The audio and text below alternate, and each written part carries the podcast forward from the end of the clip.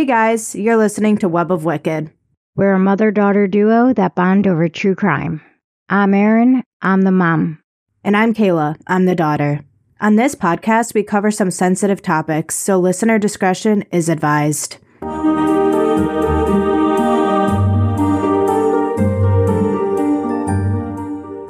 Hey everyone, welcome back to Web of Wicked. The story we have for you this week is really going to open your eyes to how the system set up to protect children ultimately fails way too many of them. Oakley Carlson was one of those children. At just seven months old, Oakley was removed from her biological parents and placed with foster parents. They gave her a safe and happy home and loved her more than life. They hoped to adopt her and would have given her a life full of happiness and love. But with very little notice, after being with them for more than two years, she was ripped away from them and reunified with her unstable biological parents. DCYF closed the case pretty quickly after that, and the children were left to their own devices with unfit parents. It wasn't until there was a mysterious house fire that it was discovered Oakley was missing. As you probably noticed, we've been doing a lot of cases centered around children the past several weeks, and I know that these cases can be hard on the psyche of even the most dedicated true crime fans. I know Kayla is certainly more than ready to move on. So after this one, we're going to switch gears. But this week is Oakley's week. So I'll turn it over to Kayla for the details. Yeah, I'm ready to move on from these cases. They are emotionally draining. To begin telling this heartbreaking story, we're going to start in Oakville, Washington. Eric and Jamie Jo Hiles were high school sweethearts and went on to get married when they were 20 years old. Both of them dreamed of the day they would become parents. They loved kids, so much that they were both teachers. But unfortunately, after years of trying to get pregnant with no luck, they had to look into other options, such as adoption. But they had faith that their dream of being parents would come to them when the time was right. At the end of July 2017, Jamie was contacted by a former student of hers. This student asked Jamie if her and Eric could foster a seven month old baby girl. The student told Jamie that this baby and her siblings had been placed into foster care after drugs were found in their parents' home. The parents' names are Jordan Bowers and Andrew Carlson. The baby girl was Oakley Carlson. The Hiles didn't hesitate for a second and took this baby in. The Hiles were under the impression that they could eventually legally adopt Oakley. Their dream was finally coming true, and they couldn't be happier. Oakley was born December 6, 2016. She was one of five children in the home. Andrew and Jordan each had one child from previous relationships before meeting. They then had three children together a daughter in 2015, Oakley in 2016, and later a son in 2019. Jordan was often unemployed. She was a convicted felon. Andrew was a former police officer, but in 2017, Andrew was caught making false statements, so he was fired from the police force. After this, he worked on and off, more off than on. Around this time, both Andrew and Jordan were using drugs, with their drug of choice being meth. This is when the children were removed from the home. The three kids they had together were placed into foster care, and the kids they had separate from each other were put into full custody of their other biological parent. It was in September 2017 that Oakley was finally in the home of Eric and Jamie at nine months old. They quickly became the perfect little family. She was showered with love in their home and grew up calling Jamie mom and Eric dad for the two years she was in their care. In Oakley's eyes, they were her parents. They were all she knew growing up. Jamie reported that Oakley was the biggest blessing to their family, and her and Eric often questioned how they got so lucky with her. Now, this is a true crime podcast, so we know things aren't all rainbows and sunshine, and sadly, this fairy tale came to an ugly end. They spent a beautiful year with Oakley, and in the end of July 2018, the Hiles put in a plan to officially adopt her. During this time, it did not look like Jordan and Andrew were going to get custody back of any of their children. They were both still actively using drugs, didn't have stable jobs to support their children, and were still running into legal trouble. Andrew was arrested for domestic violence against Jordan, so definitely not a safe place for children to live. Andrew was court ordered to complete a domestic violence class to have the charges dropped. But in May of 2019, DCYF, which is Department of Children, Youth, and Families, was notified that he failed to come to these classes. During this time, Oakley was still having supervised visits with her biological parents. So they were giving positive drug tests and they were still allowed visits with her? Um, well, that's where it gets a little confusing. The Child Services case files never released any of that information, so we don't know. But at the end, we'll find out that there was physical proof that they were definitely still using drugs around the kids. That's crazy. Who was even supervising the visits? Doing my research, I found like multiple names of different caseworkers. So it seems like they were kind of just sending anyone that was available to the house, not a consistent caseworker all the time. Yeah, that's where things really get screwed up. When you don't have a person, like a regular person that's coming that gets to know the child and gets to know the family, they can't as easily pick up on when little things are starting to go wrong. Yeah, so it's like just all different people are assigned, so it's easy to miss certain little things. Definitely.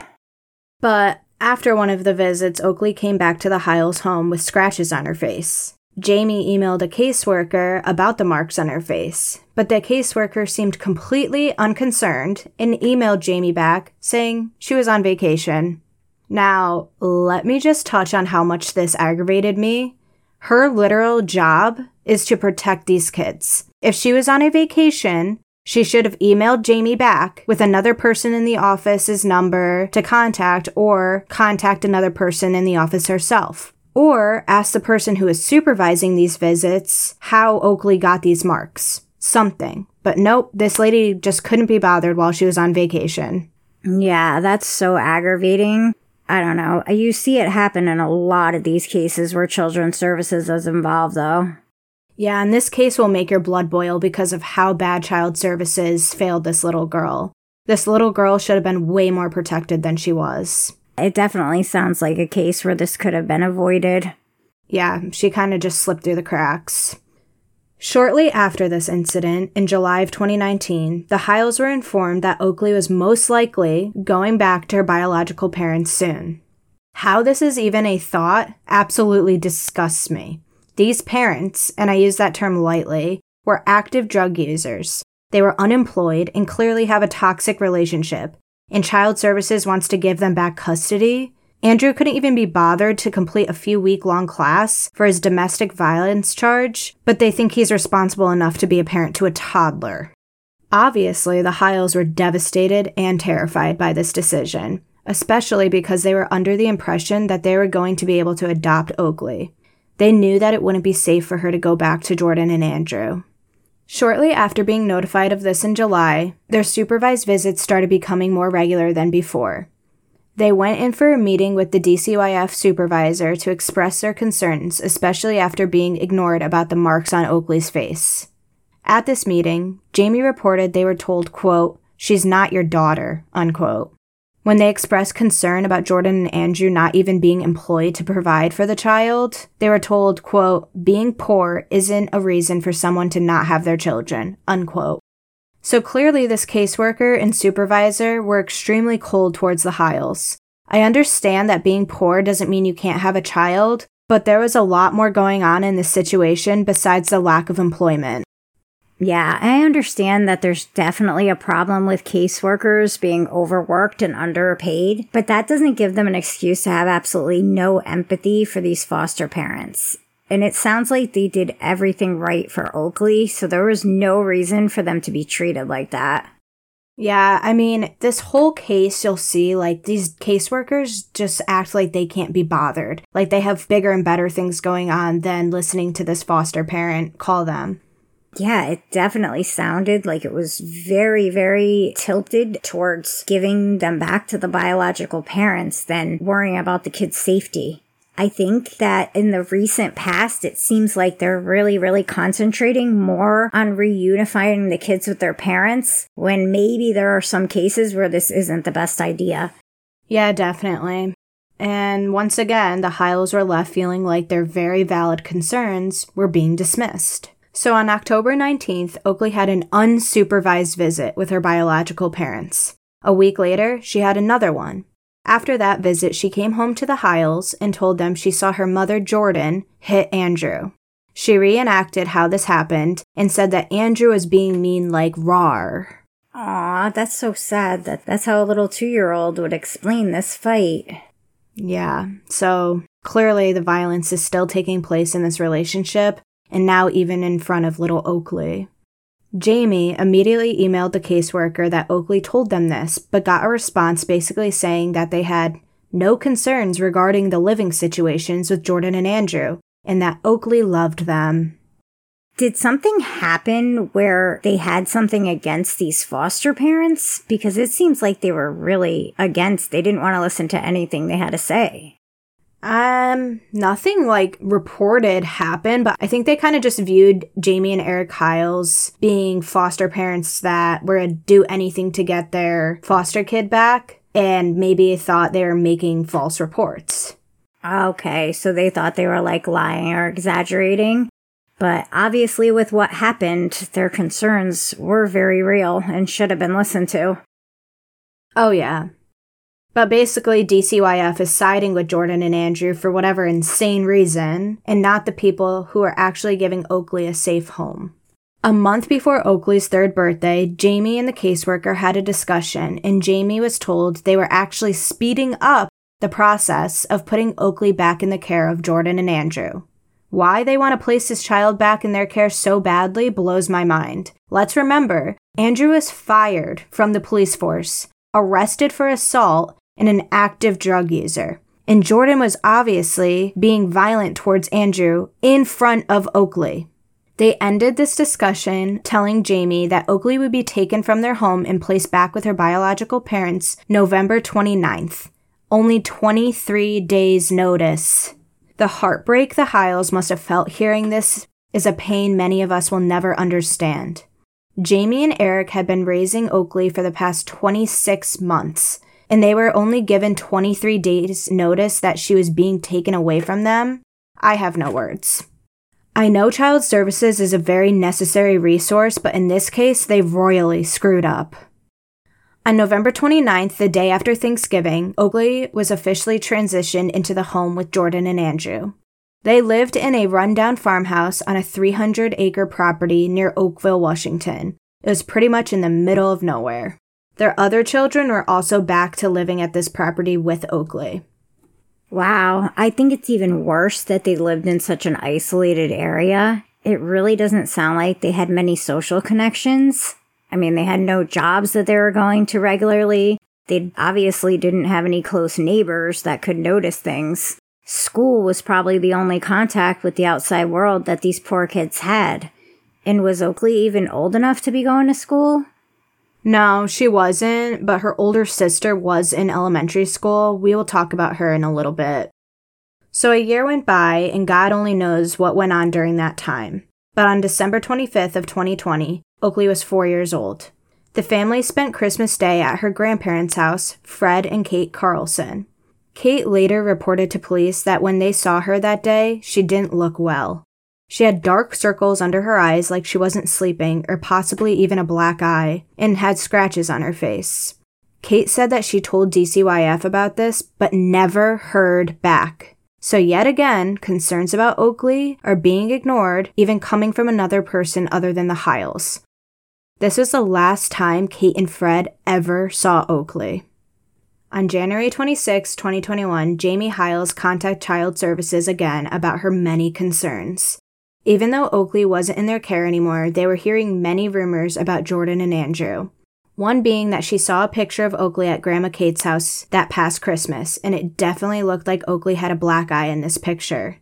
She also heard through the grapevine that Andrew was fired from his most recent job for drug use. She got a response from them basically saying that she didn't see these things for herself, so they would have to assume that her information was inaccurate and that she could get in trouble for making false claims. Jamie replied back to this caseworker saying that she was a teacher, which makes her a mandated reporter, so he needed to take her concerns seriously. So now, with no choice at this point, the agency sent a caseworker out to Oakley's home the next day, January 27th, and then again on February 10th. There was no reporting on what took place during these meetings, but they were able to make contact with Oakley and her siblings, this visit was the last known sighting of Oakley. On March 24th of 2021, DCYF called Jamie and Eric and asked them if they had seen Oakley recently. Jamie told them she had not seen Oakley, as they were not allowed to by her biological parents. Her bio parents didn't want Jamie or Eric to carry on any relationship with Oakley. She was then just left to wonder what was going on and why they were calling her because they gave no other context. Just asked her if she's seen Oakley, and that was that. I can't even imagine getting a phone call like that and then being left with absolutely no answers. Why were they calling her saying, Oh, is Oakley with you? No? Oh, okay, never mind. She was probably going crazy wondering what made them call her and why. I mean, did they lose Oakley? What was that about? Well, yet again, DCF doesn't release any of their reports, so we don't exactly know why they called in March. But, you know, it's kind of ridiculous that DCF gave this woman no time when she was the one expressing concerns, but then they have the nerve to call her, like, oh, do you know where your previous foster kid is? And then just hang up. That's just so strange to me, especially given what ends up happening. Yeah, and a few days after this phone call to Jamie, DCYF closed their case about the concerns regarding Oakley, and the visits from the caseworkers to the home stopped. But the reasoning of closing this case so quickly was never reported. I'm really not sure how they closed the case after just calling her in March, but they did. That's so strange. Yeah. How do you call a previous foster parent asking if she knows where the child is and then just close the case days later? Something just isn't adding up with this DCF office and their workers. So now we're going to jump ahead a little. Seven months later, on November 6, 2021, Andrew Carlson made a phone call to 911 to report a fire. He said the fire started on the second floor of their home around 10 a.m., but he didn't call until 4:55 p.m. So hours after the fire started, he finally calls 911. Not suspicious at all. He blamed the fire on Oakley, saying she was playing with a cigarette lighter and lit the couch on fire. Andrew proceeded to tell 911 he didn't need any firefighters to respond because he took care of the fire himself. He just wanted to make sure he had the report on file for insurance reasons. So they started a GoFundMe to raise money to pay for the damages done to their personal items and to restore the home. It's reported that despite the damage done to their home, the family, along with the children, continued to live there. We will link some pictures on our social media of the damages done to the home, and you'll be shocked that these people had children living there with how bad it was. But to paint a picture for you that are just listening, everything was covered in black soot. Literally everything. In pictures, you can see light bulbs completely melted, looking like icicles hanging from the ceiling.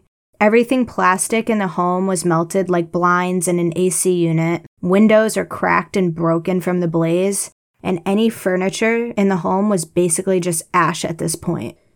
Jamie and Eric emailed DCYF after hearing about this fire and how the family continued living there, expressing concern that the children should not be breathing in those fumes, but she never got a response from them. At this point, I'm thinking DCYF just thinks she's a previous foster mom making exaggerated claims to get Oakley back, but not listening to the Hiles was their biggest mistake. The other children attended Oakville Elementary School, and after the principal, Jessica, heard about the house fire, she went to their home to bring them some supplies. This was about four days after the fire. She was there for about 45 minutes and said the house was a complete disaster, not cleaned up at all. She asked about how Oakley was doing, and Jordan and Andrew told her she was in her room, so she didn't get to see her. Two weeks later, Principal Jessica went back to the home to bring even more supplies. This time, she only stayed for about five minutes. She saw the other siblings, but no sign of Oakley.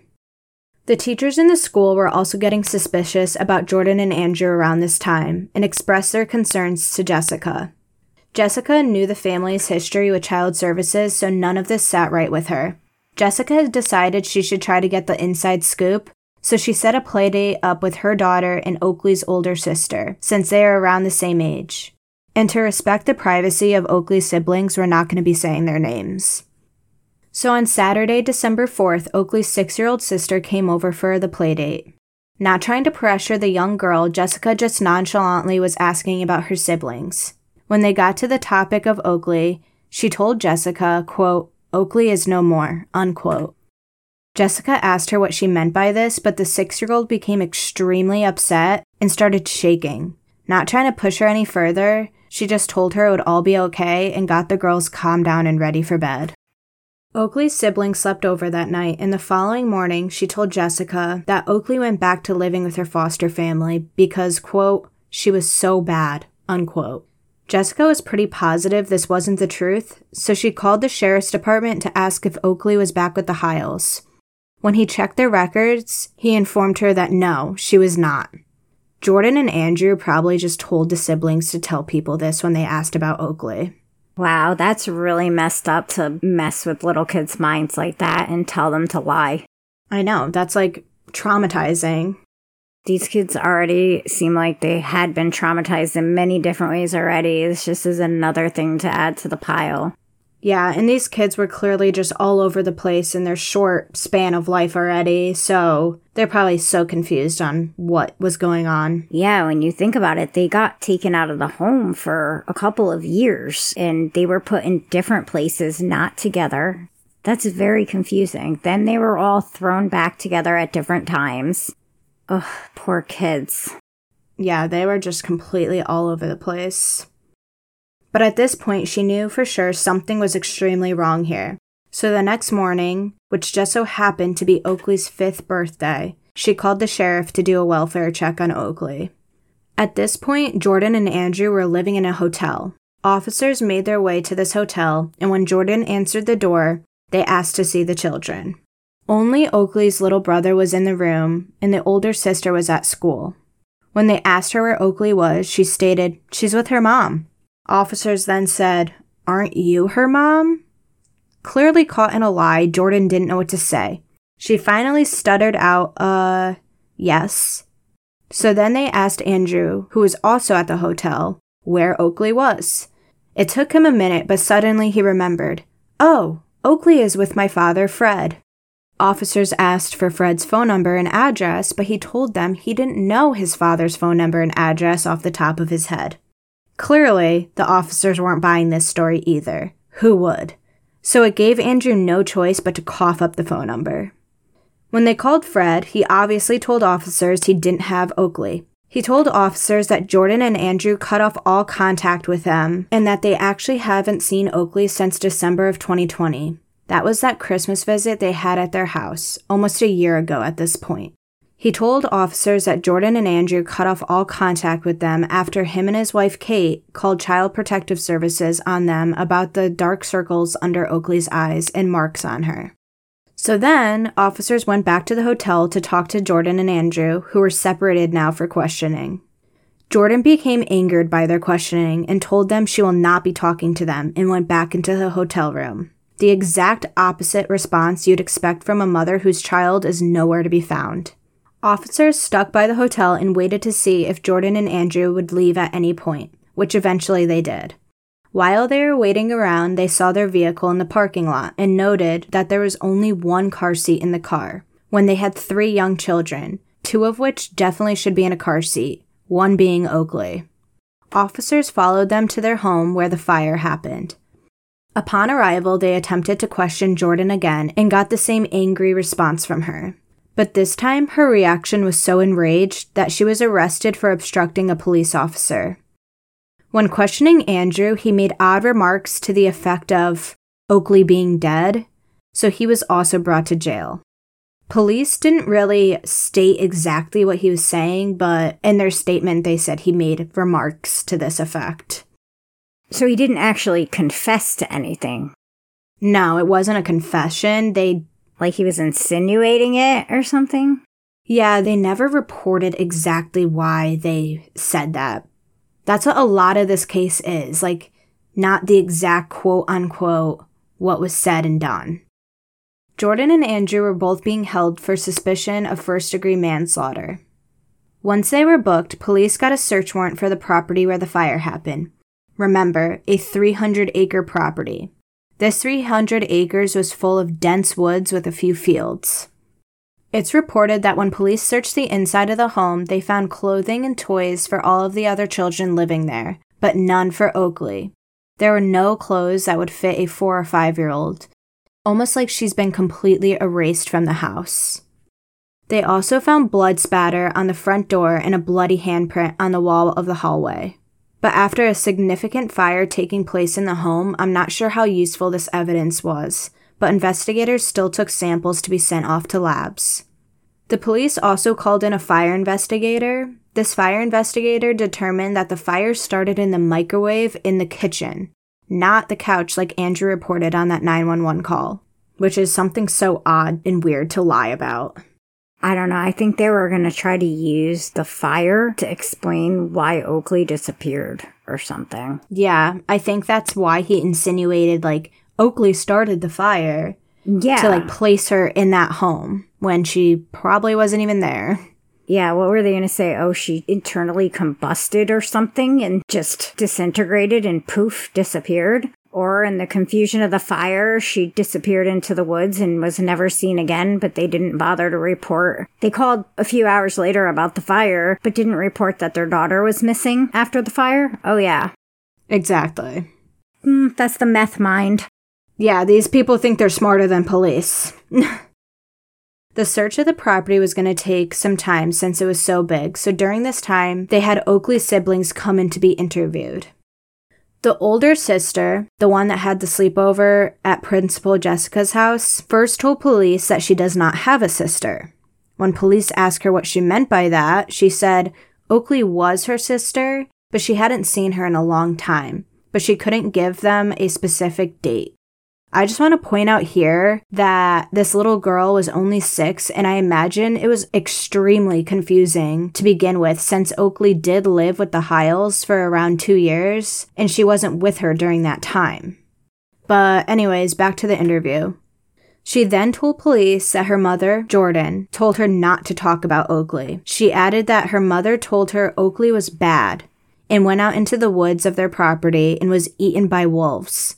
She then started to cry. I hate this woman. She's evil. She is evil. She's so manipulative, telling her kids to say this story, that story. They have no idea what to even believe.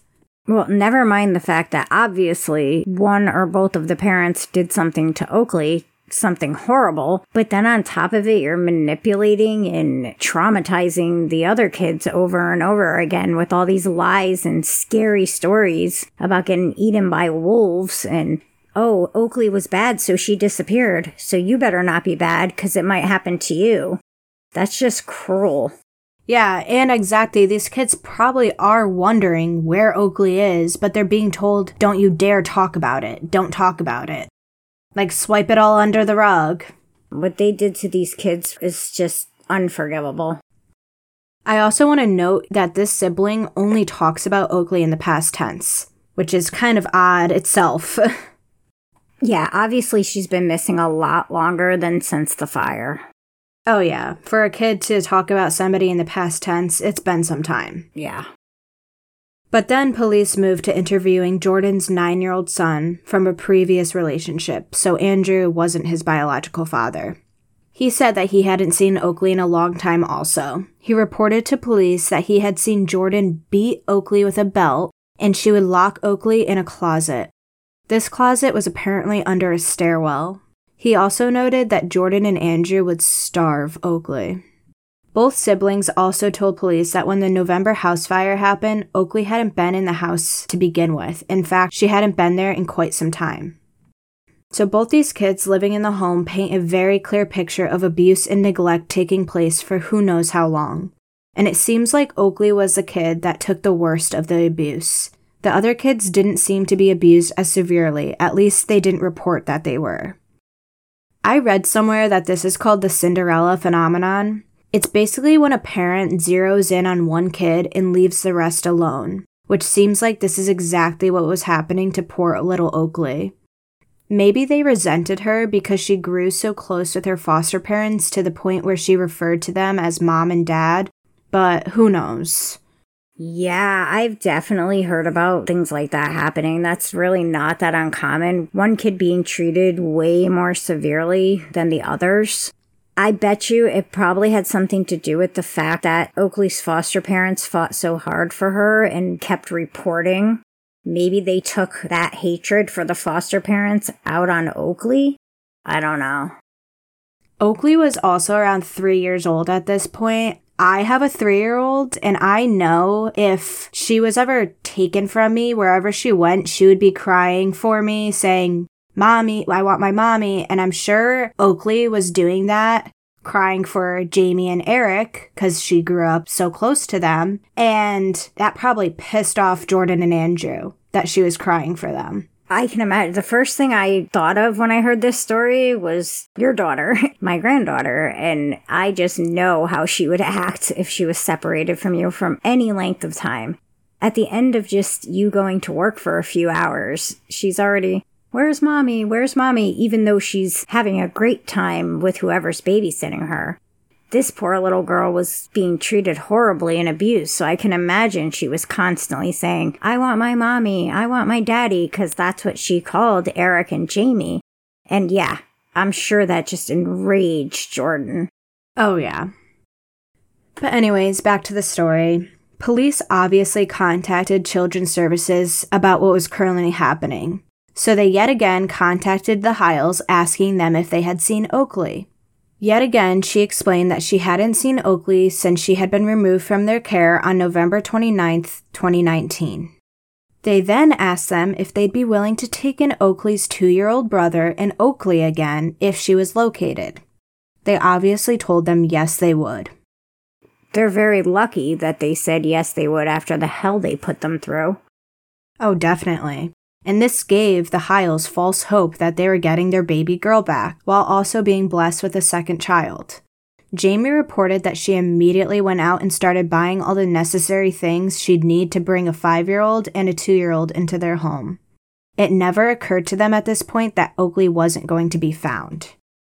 So basically, the caseworker didn't even explain the extent of what was going on to them what did she make it seem like? Like they left her with some family member or something and they just had to figure out where she was? I think so. Wow. Because then shortly after this, the Hiles found out from a friend that Jordan and Andrew were being investigated for possible manslaughter, their worst nightmare. Knowing this, it became too difficult for them to care for Oakley's little brother, so he was placed in foster care along with the older sister. And then the siblings from the previous relationships once again were placed back with their other biological parents. Wow, so they got custody back of those other two kids again, too? I didn't even know that. Oh, yeah, basically, when Oakley went back to them, all the kids did. They just threw this whole family back into Jordan and Andrew's care. Oh, I didn't even realize that. I thought only the three kids that were biologically Jordan and Andrews together came back to them. I didn't realize the other two had come back full time also. That's weird. Yeah. Taking them away from their other biological parent unless something was funny with them too. Yeah, and that's not reported. And all I can think of this is DCYF trying to keep all the siblings together, which is something they try really hard to do. Yeah. Sounds like it, I guess. Just doesn't make sense. And I think that's why they were giving the Hiles such a hard time about having Oakley because it was their mission to place her back with her siblings. Yeah, sometimes that's just not the best answer. No. So after this, police continued their search of the massive property. They brought in divers for the ponds, canine dogs, large machines to dig in certain areas, and helicopters. They even widened their search for the surrounding properties but could not find Oakley anywhere. The last credible sighting of Oakley was on February 10, 2021, when that caseworker made her last visit to the home. That was almost a year before police started this investigation. There was no evidence that Oakley was alive after that visit. No one had seen her. But with no luck finding any evidence of Oakley being murdered, the 72 hour hold they had on Andrew and Jordan was coming to an end. Oakley's older sister's new foster parents contacted law enforcement saying that she needed a certain medication for a health issue she had. They hadn't received the medication when she was put in their care. When police looked into this, they were told that she hadn't received this medication in over a year while in Jordan and Andrew's care. I couldn't find exactly what her medical condition was, but this medication was crucial to her health. Going without it puts her at risk of physical impairment, which could eventually result in death.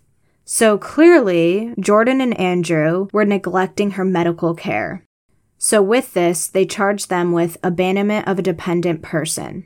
The manslaughter charges involving Oakley were dropped for now because of lack of evidence, but they were able to keep them in custody on these new charges. On December 13th, police announced that the search of the property was over. They weren't able to find any sign of Oakley or any evidence. They had only spent about seven days searching over 300 acres. To me, that means they could have missed something, but I'm not an expert. At this point, they were still waiting on the blood spatter results to come back, but in doing my research, I never found out if they were even usable after the fire. On January 20th of 2022, Jordan and Andrew received additional charges. They were both charged with two counts of endangerment with a controlled substance. This happened because after DCYF found out Oakley's older sister wasn't given her medication for a long period of time, they had the kids go in for a full checkup. This included taking some hair samples for analysis. This testing showed that both children had substantial amounts of meth in their system. The testing showed that these weren't just tiny trace amounts. The levels were extremely alarming. Experts report that for the two year old to have this amount, he would have had to ingest the drug. This also means that they were exposed to the drug within the last three months. That is beyond disturbing. It makes you wonder if that could have been what happened to Oakley. Yeah, like this child could have died from ingesting this drug. It's a very good possibility that the same happened to Oakley, and maybe Jordan and Andrew tried to cover it up. But in February of 2022, the Hiles filed a complaint on behalf of Oakley with the Department of Children, Youth, and Families. This pushed for an immediate review of Oakley's case from an outside agency that oversees child serving agencies. But on September 9, 2022, a report was released clearing DCYF of any wrongdoing in their handling of Oakley's case. If you're at a complete loss for words at this point, you're not alone. I can't even begin to express how much this angers me. This little girl had a perfect life with the Hiles, and they ripped her from them because they were so focused on reunifying her with her drug addict, abusive biological parents. Sometimes reunifying a child is not in their best interest. Oakley's case is a perfect unfortunate example. But I digress. On March 14th, Andrew pled guilty to the two counts of endangerment with a controlled substance. Two weeks later, his sentencing hearing was held. At this hearing, he was asked if he had anything to say. Andrew told the court, quote, I deeply regret my failings as a father. I haven't done a lot of things correctly in the last seven years or so, unquote. But he did not tell anyone what happened to Oakley or where she was. Andrew was sentenced to only 12 months in jail for this charge because of not having a previous arrest record. The domestic violence charge was dropped, so technically he did have a clean record. Jordan then had her court date on April 8th of 2022 for those same charges. She also pled guilty. 2 weeks later, her sentencing hearing was held. The judge decided to charge her with a 20-month sentence due to her previous criminal history. Her criminal history included a hit and run charge, disorderly conduct, a DUI, fraudulent use of a credit card, and theft. Jamie and Eric Hiles continue fighting for justice for Oakley. They continue to reach out to media outlets and hold fundraisers to raise money for Oakley's reward fund. In 2022, they raised almost $50,000. On August 3rd of 2022, Andrew was released from jail after only serving 9 months of his 12-month sentence. When he was released, he was court ordered to complete a chemical dependency program and come up with a treatment plan before September 12th. But on September 12th, Andrew was a no show to his chemical dependency review hearing. Are you surprised? The judge issued a bench warrant, but when Andrew showed up to the courthouse, it was voided and another hearing was scheduled. When he came to this one a few weeks later, he gave the judge paperwork that he completed a treatment program in August, but still never completed an evaluation or came up with a treatment plan. The judge ordered him to do this within a week. After this, it's reported that Andrew is in compliance with the judge's orders and is basically walking around scot free today. In January of 2023, Jordan was released from jail, but was immediately re arrested. Arrest warrants had been issued for three counts of first degree identity theft and one count of second degree identity theft. Detectives literally arrested her upon her release from prison, and she was booked into Grays Harbor County Jail. Jordan and Andrew are still suspects in Oakley's disappearance, and investigators are still gathering any evidence they can to hopefully bring forth charges. They ask that anyone who saw Oakley in 2021 to come forward with any information they may have, big or small. They're hoping to fill in the gaps of Oakley's whereabouts between February 10, 2021, when DCYF last saw her, and the house fire on November 6, 2021. In February of 2021, Oakley was a four year old girl about three feet tall and 50 pounds. She had brown hair and brown eyes. As of January 15, 2023, there's an $85,000 reward for any information that leads to Oakley. An age progressed photo of Oakley of what she may look like today has been done. We will post it on our social media. There's many theories of what could have happened to Oakley. Some people think she may still be alive and that Jordan and Andrew sold her, like an illegal underground adoption. People believe this because of the report of none of her belongings being in the home, almost like they were packed up and went with her wherever she may be. I don't believe this at all. I think that that's way overstated that these parents sell their kids. I know that it does happen in some places in this world, but I think it's very, very rare. And in this case, I think there's many other possibilities that make much more sense. Yeah, me too. Another theory is that she was exposed to drugs like her siblings, and this possibly resulted in an overdose that Jordan and Andrew covered up. Yeah, that I can get behind. And another theory is that she was targeted for abuse in the household and that abuse and neglect led to her death. I think that's the one I more lean towards. Definitely. With what the other family members had said about her looking more tired and unwell, I think that's probably the most likely thing. Sad. And how her brother said they were starving her. Exactly maybe he just never said anything until somebody questioned him because I'm surprised he wouldn't go and tell the other biological parent that and they wouldn't have reported yeah. it, but who knows. But dead or alive, one thing I think we can all agree on is that Oakley's disappearance could have been prevented. DCYF dropped the ball by reuniting Oakley with her biological parents after all the reports they were receiving about the couple. They were in no place to raise a child, never mind multiple. DCYF has never commented publicly on Oakley's case. Jamie Jo Hiles reported on the website Justice for Oakley, quote, Oakley was someone who did not know a stranger. She always had a smile on her face and she was kind. She loved to make people laugh, so when she knew how to make you smile, she would always remember and try to do it again, unquote. She said Oakley loved to read and be read to. They made the most of their short two ish years together, full of family trips, dance parties, and pure unconditional love. We're going to end this episode by reading part of a letter Jamie Hiles wrote to Oakley, which you can find on the Justice for Oakley website if you want to read the entire thing. It reads I know that I didn't give birth to you, but I wish I did. You were everything I'd ever dreamed of having in a child. Daddy and I wished and waited so long for a baby. And even though that you came to us in an unconventional way, I loved you like you were my own biological child. I loved when strangers would tell us that we had the same smile because it meant that people thought I could have even an ounce of your beauty. I will never forgive myself for not protecting you more when you went back to your biological parents. I thought I was doing everything by calling CPS and making reports to DCYF, but it didn't save you and for that, I am so sorry.